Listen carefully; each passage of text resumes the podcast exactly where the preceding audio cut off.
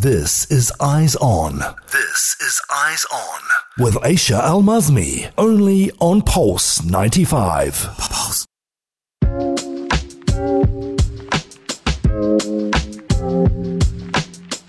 Well, it is now time to review the first update from the Emirate of Sharjah, and this includes the announcement about Al Qasimia University. So, Al Qasimia University surely surprised everyone with their dedicated efforts to provide specialized programs that qualify students in public safety regulations and the preservation of their health, particularly during dangerous situations. So, the university recently organized a training workshop uh, titled Community Readiness and First Aid. And this is part of their Our Summer is Happiness Summer Camp activities. Now, the main objective of this workshop, which is organized by the Dean's Office for Student Affairs, was to equip students with the uh, necessary skills for quick response, readiness for first aid, and immediate intervention to prevent injuries. So the workshop was split into two separate sessions, one for female one for female students and the other one is for male students.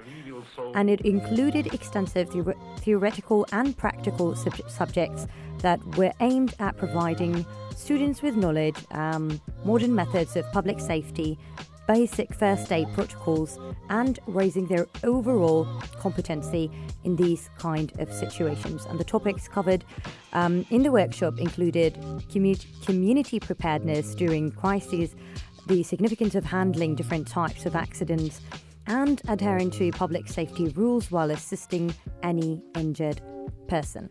Now, not to mention, the workshop also emphasised on the importance of taking necessary measures for each injury, um, uh, each injury case before professional medical assistance assistance arrives. So, Ahlam bin Jarsh, who is the assistant director of the Female Student Affairs at Al Qasim University, she explained that the workshop um, extensively covered timely first aid techniques for various accidents like uh, wound bandaging, burns, fractures, bruises, bleeding, insect bites, poisoning cases, and debunking common uh, misconceptions when dealing with accidents at home.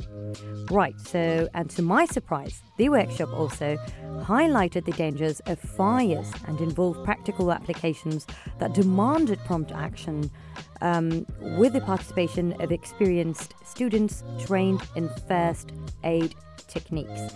Now, I think it's very important for everyone to learn first aid just in case any situation happens because, yeah, everyone will be ready to know what to do and how to act instead of throwing panic attacks, to be honest. I would panic if I didn't know first aid and how to deal with these kind of situations. So, in order to avoid panic attacks or panicking and not knowing what to do exactly, it's very important for all of us to learn about first aid to deal with these situations. And I'm highly impressed that Al Qasimia University took this step forward, definitely.